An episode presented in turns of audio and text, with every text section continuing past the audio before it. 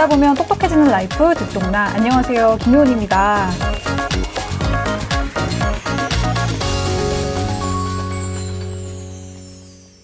여러분 요즘 무빙 많이 보시죠? 무빙 때문에 디즈니 플러스 가입 하셨다는 분들 되게 많은데 무빙을 보고 나서 또 볼만한 게 없는지 물어보는 분들이 굉장히 많으시더라고요. 제가 디즈니 플러스 장기 구독자거든요. 그래서 오늘은 광고 아니고요. 제가 직접 재밌게 봤던 제 취향이 완전 묻어있는 디즈니 플러스 안에 있는 드라마랑 다큐멘터리 총 10편을 추천해드리려고 합니다. 네, 오늘 좀 많으니까요. 바로 갈게요.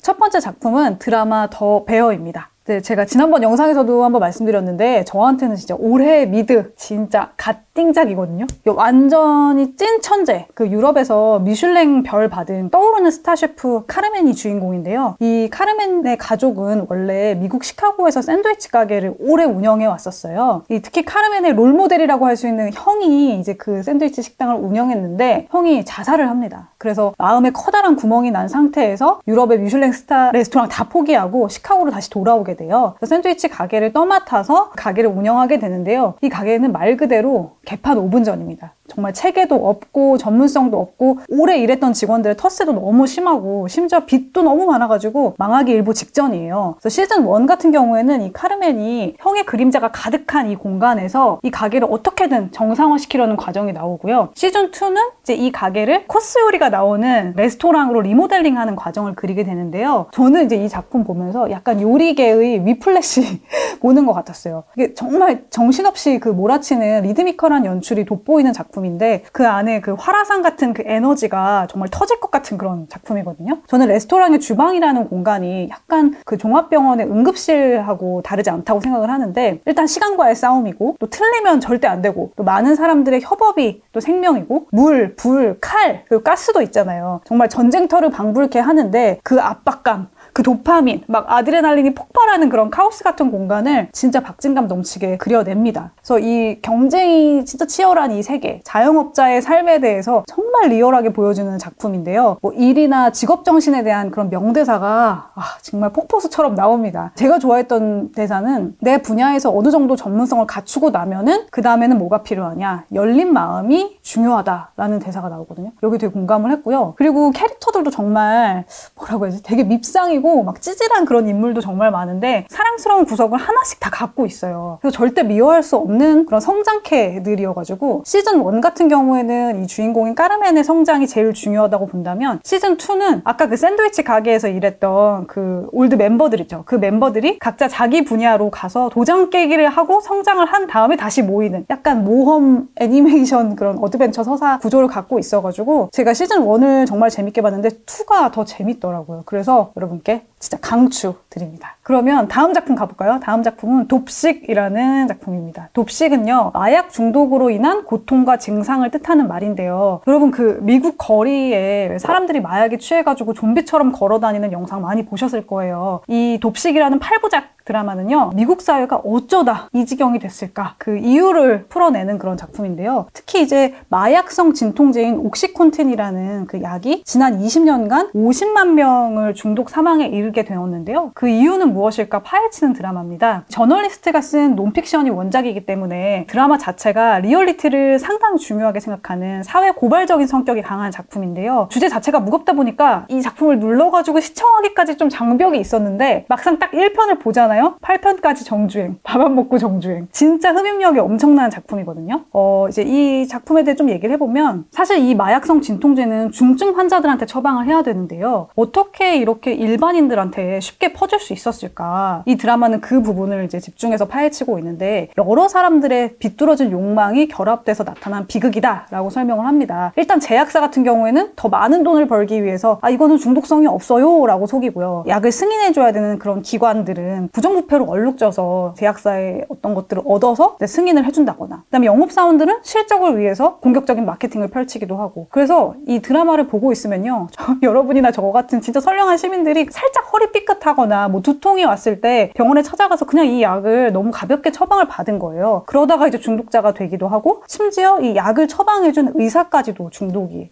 되거든요. 그래서 사실 저는 이 작품을 보면서 공포물을 보는 것 같더라고요. 그 중독성이 얼마나 강한지 한 번에 끊어낸다는 거는 사실상 불가능하다. 그래서 선진국이라고 불리우는 이 미국도 이런 사회 안전망이라는 게 한순간에 붕괴될 수 있다라는 거 경각심을 심어주는 그런 작품입니다. 이 작품의 주인공인 마이클 키튼 같은 경우에는 에미상을 받았을 정도로 정말 놀라운 연기를 보여주는데요. 한번 보셔도 좋을 것 같아요. 자, 다음 작품은 진짜 귀여운 드라마입니다. 완전 코미디고요. 추리물인데요. 제목이 아파트 이웃들이 수상해. 제목부터 좀 웃기죠? 이 작품의 배경이 뉴욕의 어퍼 웨스트 사이드에 있는 고풍스러운 아파트예요. 한 남자가 자살을 하는데요. 근데 이건 아무리 봐도 자살이 아니라 타살인 거죠. 그리고 그 아파트 안에 범인이 있는 것 같은데 경찰은 그 사건을 종결시켜요. 그래서 아파트에 살고 있었던 입주자 3명이 자체 수사에 나섭니다. 근데 그 3명이 누구냐면요. 이게 좀 웃겨요. 할아버지 2명이랑 20대 여성 1명이 이제 같이 수사를 하기 시작하는데 이 세 사람의 공통점이 뭐냐면 그 실제 범죄 사건을 다룬 팟캐스트 의 덕후, 완전 찐 덕후들이었던 거예요. 정말 안 어울릴 것 같은데 이 세 사람이 경찰도 풀지 못한 사건을 우당탕탕 그렇게 해결해 나가면서 벌어지는 이야기를 담고 있어요. 그러면서 이제 수사도 하고 동시에 이 수사 내용을 가지고 또 팟캐스트도 제작을 하거든요. 그래서 막 수사하는데 그 봉 마이크 있죠. 그거를 막 들고 다니면서 녹음을 하는데 그것도 너무 웃기더라고요. 그 팟캐스트가 갖고 있는 매력, 좀 소박하면서도 뭔가 청취자들끼리도 엄청 끈끈하고 제작자랑도 끈끈한 그런 게 있거든요. 그런 아기자기한 재미들이 있는 작품입니다. 그래서 이 작품은 사실 캐릭터가 다 하는 작품인데 그 할아버지 두 명이 누구냐면 미국에서 정말 인기가 많은 한 3, 40년을 스타 코미디언으로 살아왔던 배우들이죠. 스티브 마틴이랑 마틴 쇼트가 연기를 하는데요. 약간 한국으로 치면은 최양락, 이봉원 같은 그분들 좀 더 나이를 먹으면 그렇게 될 것 같은데 그리고 이제 여기에 셀레나 고메즈가 같이 나와요. 우리나라로 치면은 약간 아이유 같이 그런 굉장히 인기가 많은 그런 세 사람이 조화를 이뤄서 사건을 해결하는데 사실 이제 되게 시니컬한 뉴요커들이거든요. 시크한 성격을 갖고 있는 사람들인데 이 사건을 수사하게 되면서 너무나 가슴 뛰는 삶을 살게 되는 그런 과정이 진짜 귀엽게 그려집니다. 이게 미국에서 엄청 흥행을 해가지고 출연진들이 되게 화려해요. 그래서 시즌 3까지 나왔는데 시즌 3는 지금 메릴 스트립이랑 그 앤트맨의 배우죠 폴 러드까지 등장을 합니다. 에피소드가 한 30분밖에 안 돼가지고요. 시트콤 본다 생각하시고 보면은 참 좋은 작품입니다. 다음 작품은요, 법정물, 수사물 좋아하시는 분들한테 정말 강추드리는 작품인데, 제목은 American Crime Story. 전 세계를 떠들썩하게 했던 그런 실제 범죄 사건을 드라마 시리즈로 만든 거예요. 그래서 시즌 1은 오제이 심슨 사건, 시즌 2는 명품 브랜드 베르사체 있죠? 그 베르사체의 창업주인 지아니 베르사체가 살해당했는데 그 살인 사건을 다루고요. 시즌 3는 클린턴 전 대통령과 당시 백악관 인턴이었던 모니카 르윈스키의 성추문 사건을 다루고 있어요. 디즈니 플러스에 이 세 편 다 올라와 있는데 저는 이제 시즌 1이랑 3를 봤는데 이 중에서 시즌 1을 강추드립니다. 이 오제이 심슨 사건 같은 경우에는 94년에 있었던 실제 사건인데요. 이 오제이 심슨은 사실 뭐 저희는 잘 모르잖아요. 근데 미국에서는 엄청나게 유명한 국민 스포츠 스타였다고 해요. 전직 풋볼 선수고 배우도 했었고 전 국민적으로 사랑받는 그런 인물이었는데 그가 전처를 살해했다는 혐의를 받게 돼요. 그래서 그 미국 사회에서 엄청 큰 정말 쇼킹으로 다가왔죠. 그래서 재판을 받게 되는데 당시에 오제이 심슨 같은 경우에는 드림팀이라고 불리우는 그 최고의 몸값을 자랑하는 변호사 군단을 꾸렸고요. 또 검찰 측도 에이스 검사들을 이제 모아가지고 정말 세기의 재판을 벌이게 됩니다. 시즌 1 같은 경우는 총 10개 에피소드로 되어 있는데요. 4회부터 그 법정 싸움이 집중적으로 펼쳐집니다. 그 엎치락 뒤치락하는 그 재판 과정을 엄청나게 촘촘하게 그려내고 있는데요. 사실 이 사건이 유명해진 거는 많은 증거들이 오제이 심슨이 범인임을 가리키고 있었지만 무죄로 풀려났기 때문에 그런 거죠. 당시 이 사건이 얼마나 화제였냐면 재판이 실시간 중계되기도 하고 그 오프라 윈프리 쇼 있잖아요. 거기에 사람들이 막 와, 나와가지고 아 이건 무죄다, 이건 유죄다 막 이러면서 시민들이랑 토론을 벌이기도 했었어요. 이 사건은 그 당시 90년대에 미국 사회의 모든 문제를 압축해서 보여주고 있는 사건이라고도 할 수 있는데 뭐 인종차별 이슈라든가 뭐 여성 살해 문제, 사법제도의 모순 그리고 여론 재판을 비롯한 미디어 문제까지 되게 다양하고 복합적인 문제들을 담고 있어요. 그래서 저는 이 드라마 시리즈가 되게 잘 만들었다고 생각했던 게 이런 다층적인 문제들을 하나도 놓치지 않고 균형감이란 무엇인가 뭐 한쪽 편에 손을 특별히 더 들지 않고 균형감 있게 보여주고 있어서 각본이 정말 탁월하다고 생각했었던 그런 작품입니다. 이게 또 명작이니까 아, 보시면 좋겠어요. 자, 그러면 이번에는 다큐멘터리로 한번 가볼게요. 디즈니 플러스에는요, 내셔널 지오그래픽 다큐멘터리가 들어와 있잖아요. 그래서 정말 좋은 작품들이 너무 많아요. 그 중에서 이제 4개의 다큐를 좀 추천을 해보려고 하는데, 첫 번째는 화산만큼 사랑해입니다.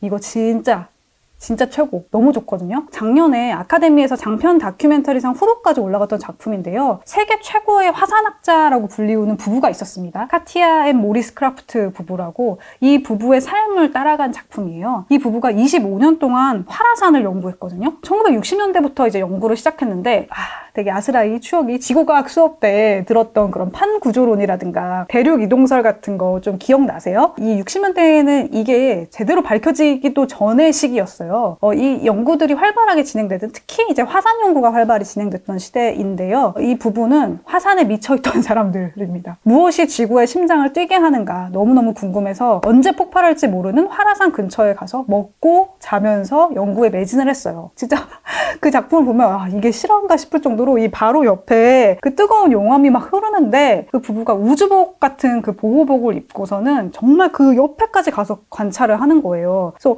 이 장면만 보면은 무슨 화성 탐사하는 그런 느낌이거든요. 근데 이게 정말 위험천만한데 얼마나 궁금했으면 이렇게 했을까 싶긴 한데요. 이 부부가 얼마나 화산에 진심이었냐라고 하면은 신혼여행도 화산으로 가고요. 또 연구에 집중하겠다고 아이를 낳지 않기로 결정을 합니다. 이 부부는 25년간 연구를 하다가 91년 같은 날에 생을 마감을 하는데요. 일본 화산을 연구하러 갔다가 화산이 폭발을 해서 그 자리에서 사망을 하게 되죠. 정말 화산처럼 살다가 화산처럼 죽은 그런 부부라고 할 수 있을 것 같아요. 근데 이분들이 연구만 한 게 아니고 수백 시간의 영상과 수천 장의 사진을 남겼어요. 그래서 그 영상들을 다 복원해가지고 이 다큐를 만든 건데요. 진짜 보면은 거의 브이로그 찍듯이 예, 그렇게 계속 기록을 합니다. 이 다큐가 좋았던 게 그 과학자들이 갖고 있는 그 너듬이, 약간 순정한 그 호기심 그런 게 이 작품에 가득 해요. 이 부부 같은 경우에도 정말 지구 생명의 신비를 너무나 알고 싶어 해서 무모해 보일 정도로 집착적으로 연구를 하는데 어떤 말을 하냐면요. 이해는 사랑의 또 다른 이름이다 라고 말을 하는데요. 화산에 대한 사랑인 거죠. 그래서 저희는 뭐 이분들 덕분에 이렇게 앉은 자리에서 경이로운 화산 폭발 장면이라든가 마그마가 막 끓어오르는 장면, 화산재가 날리고 막 용암이 굳는 그런 경이로운 장면들을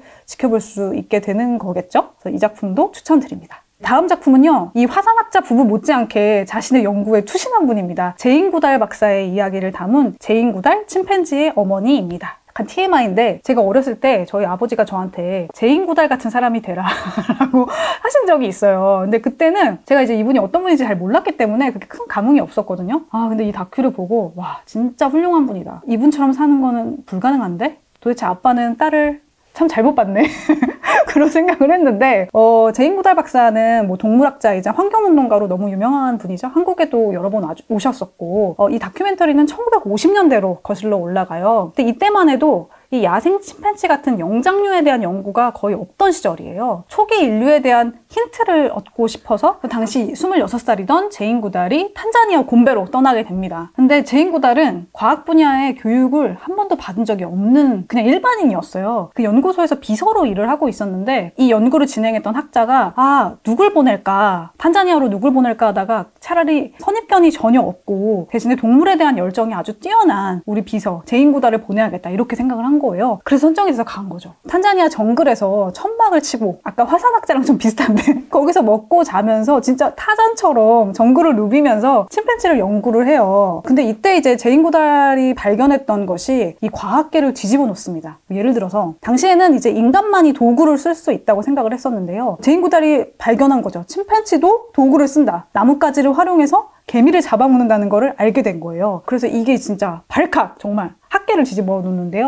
이런 발견이 가능했던 게 제인 구달 박사가 학계에 있었던 사람이 아니고 어떤 편견이나 선입견이 없었기 때문에 세상을 뒤집는 시야를 가질 수 있었던 거예요. 그래서 그런 부분이 굉장히 인상적으로 그려지고요. 이 다큐멘터리에는 로맨스도 있습니다. 제인 구달을 취재하러 내셔널 지오그래픽 사진 작가가 탄자니아로 떠나게 되는데 어, 휴고라는 이분도 굉장히 위대한 사진 작가로 알려져 있는 근데 이분이 탄자니아로 파견을 가가지고 계속 제인 구달도 찍고 침팬지도 찍다가 글쎄 말이죠. 사랑에 빠진 거예요, 둘이. 그래서 그 제인 구달을 찍은 영상을 보잖아요? 그럼 그 영상에 정말 사랑이 느껴집니다. 당시에 거의 100시간 가까이 촬영 분량이 있었는데 그게 유실이 됐었대요. 그러다가 2014년에 복원이 됐고요. 그 복원된 영상을 가지고 바로 이 다큐멘터리를 만들게 된 것입니다. 그래서 이 다큐멘터리도 추천드릴게요. 다음 작품은요, Free Solo라는 작품입니다. 이 작품은 아카데미에서 상을 받은 작품이에요. 근데 여러분 혹시 free solo라는 등산 방식을 알고 계신가요? 굉장히 논쟁적인 방식이에요. 암벽을 등반하는데 어떤 로프나 헬멧 같은 그런 안전장치 없이 맨몸으로 올라가는 정말 극한의 등산 방식인데요. 이게 그냥 동네 뒷산을 올라가는 정도가 아니라 수백 미터의 그런 아찔한 암벽을 오르는데 어떤 등반가들은 궁극의 등반이다 라고 표현하기도 하지만 사실 이 free solo를 하다가 죽은 사람이 많기 때문에 반대하는 여론도 굉장히 큽니다. 그래서 이 다큐멘터리 같은 경우에는 미국의 free solo 등반가인 알렉스 호놀드의 이야기를 담고 있어요. 이 호놀드라는 사람은 free solo를 대중에게 알린 사람이고 긍정적인 방향으로 알린 사람이기도 해요. 그래서 어, 이 사람이 이제 본인이 한 번도 시도를 해본 적이 없었던 극한의 암벽 요세미티 국립공원에 있는 914m의 수직 암벽을 오르는 그런 여정을 이 다큐에서 담고 있습니다. 막판 20분이 클라이막스인데요. 그때 이제 아, 20분 동안 네, 그 암벽을 타고 올라가는데 정말 보는 내내 하, 저걸 왜 하는 거지?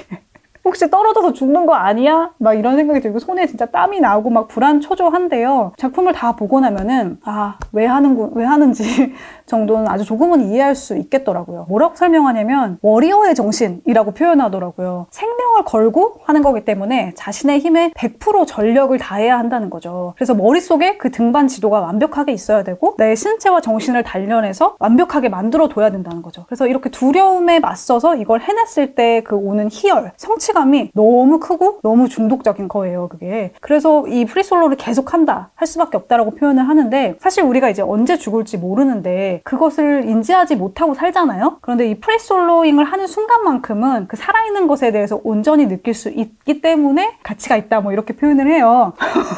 여러분 어떻게 생각하시는지 궁금한데 보니까 이게 이제 익스트림 스포츠를 하는 사람들의 마음이 아닐까라는 생각이 들었고 저는 절대 못합니다. 하지만 지켜보는 것만으로도 충분히 흥미로운 작품이었습니다. 다음 작품은 Retrograde라는 다큐멘터리입니다. 이 retrograde라는 뜻이 퇴각하다, 후퇴하다 이런 뜻인데요. 2021년 8월에 아프가니스탄에서 미군이 철수할 때 기억하세요? 20년간의 그런 긴 전쟁을 끝내고 나서 미국이 퇴각을 했잖아요. 그러면서 바로 탈레반이 아프간을 점령을 해버렸죠. 그 탈레반을 피해서 도망가려던 사람들이 일시 공항으로 몰렸고 막 비행기에 매달려서라도 탈출하려고 했었던 그 가슴 아픈 장면들 뉴스에 많이 나왔었는데요. 이 다큐멘터리는요. 미군 철수 직전 에 9개월의 과정을 밀착 취재한 작품이에요. 주요 인물은 철수하는 이제 미군들이 나오고 그다음에 아프간 군대를 통솔했던 사미 사다트 장군이 이제 핵심 인물로 나옵니다. 사실 저는 이 아프간에 있었던 그 아프간 군인들이 군사훈련도 제대로 안 되어 있었고 오합지졸이라서 이제 미군이 빠져나간 다음에 손 한 번 써보지 못하고 탈레반에 패배했다 이렇게 좀 납작하게만 알고 있었거든요. 근데 이 다큐를 보니까 상당히 치열한 전투가 있었다라는 거를 알게 됐어요. 그리고 아프간 대통령은 막 Voilà. 도망가는 해외로 도망가는 와중에 조국을 지키려고 했었던 사람들의 분투가 있었다라는 것도 알게 됐습니다. 또 아프간 시민들의 필사의 탈출도 이 작품에서 담고 있는데요. 그 탈출에 실패하고 공항을 배회하는 사람들의 어떤 망연자실한 눈빛이 정말 좀 강렬하게 아프게 그렇게 다가오는 작품입니다. 보고 나면요. 조국을 잃는다는 것은 무엇일까? 그리고 지금도 전쟁은 계속되고 있다라고 하는 것이 좀 참담하게 다가오기도 하고요. 이 아프간의 비극이 아주 직접적으로 다가오는 그런 작품이었습니다. 자, 다음 작품은 디즈니 플러스가 만드는 오리지널 다큐멘터리들 좀 소개해 보려고 하는데요. 이 디즈니 플러스가 참 잘하는 게요. 얘네가 이제 만드는 마블, 픽사, 뭐 스타워즈 같은 작품들 있잖아요. 이 작품을 다 만들고 나서 이 제작 과정이랑 비하인드 스토리를 담은 다큐멘터리를 꼭 만들어서 올려주더라고요. 그래서 제가 그것들을 되게 좀 재밌게 잘 보고 있는데 최근에 정말 한국에서 히트한 엘리멘탈 여러분 많이 보셨죠? 700만 명이 넘게 봤더라고요. 어, 이 작품을 K 장녀 이야기라고도 많이 말씀을 하시 하시던데요. 이 엘리멘탈의 비하인드 스토리를 담은 다큐 환상의 케미를 아, 완전 추천드립니다. 이걸 보면요. 아, 이 작품을 이해하는데 정말 큰 도움이 되는데요. 많이들 아시겠지만 이 엘리멘탈의 감독이 누구냐면은 피터 손 감독이에요. 한국계 이민자죠. 그래서 작품에 보면 한국적인 정서가 진짜 가득 담겨 있습니다. 그래서 감독님의 그 어린 시절이라든가 가족들의 이야기에서 영감을 얻어서 정말 요소 요소에 채워놨는데요. 이 다큐멘터리를 보면은 이 감독님이 어떤 거에 영감을 받았는지를 우리가 알 수가 있어요. 뭐 부모님이 살던 집을 찾아가 본다든지, 부모님이 운영했던 식료품 가게에 가본다든지, 그리고 또 이 감독님이 백인 여성하고 결혼을 했는데 그 아내분을 또 인터뷰하기도 해요. 근데 엘리멘탈에 보면은 러브 스토리잖아요. 물과 불에. 그래서 이 어, 감독님의 그 자전적인 이야기인 것 같기도 하더라고요. 제가 보면서 진짜 웃겼던 게 불이 주인공이잖아요. 불의 가족이 엠버의 할머니가 죽기 전에 야 불이랑 결혼해! 라면서 유언을 남기고 죽잖아요. 물이랑 흙 말고 불이랑 결혼해 이렇게 하고 죽는데 실제 피터 손 감독님의 할머니도 한국인이랑 결혼해 이렇게 하고 돌아가셨다고 그래서 그런 것들이 다 이제 요소 요소에 작품에 들어가 있어서 디즈니 플러스 들어가 보면 엘리멘탈 지금 올라와 있거든요 엘리멘탈 보고 다큐까지 보시면은 아주 하나의 좋은 코스가 아닐까 그리고 제작기 하나 더 추천해 드리면은요 엠파워라는 4부작 다큐멘터리가 있습니다 요거는 마블의 여성 히어로를 다룬 다큐멘터리예요 그래서 캡틴 마블 그다음에 스칼렛 위치 그다음에 가오갤에 나오는 가모라, 그다음 블랙팬서에 나오는 여성 캐릭터들의 이야기가 각각 한 편씩 들어가 있습니다. 사실 마블에서 이 여성 히어로가 등장하기 시작한 거 비중 있게 등장한 게 얼마 안 됐잖아요. 그래서 이 캐릭터들이 어떻게 이제 만들어지게 되었는지 그리고 배우들은 어떻게 캐스팅이 됐고 또 배우들은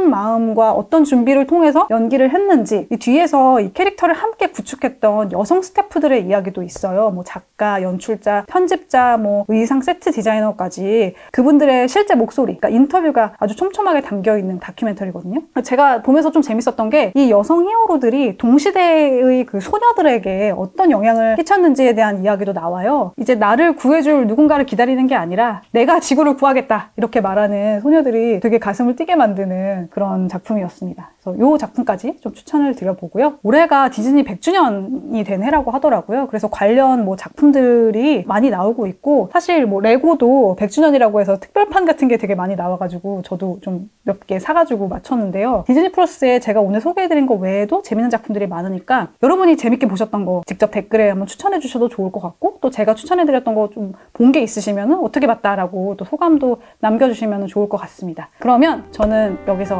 마무리하도록 하겠습니다. 화수목 아침 7시 듣동나가 여러분의 습관이 됩니다.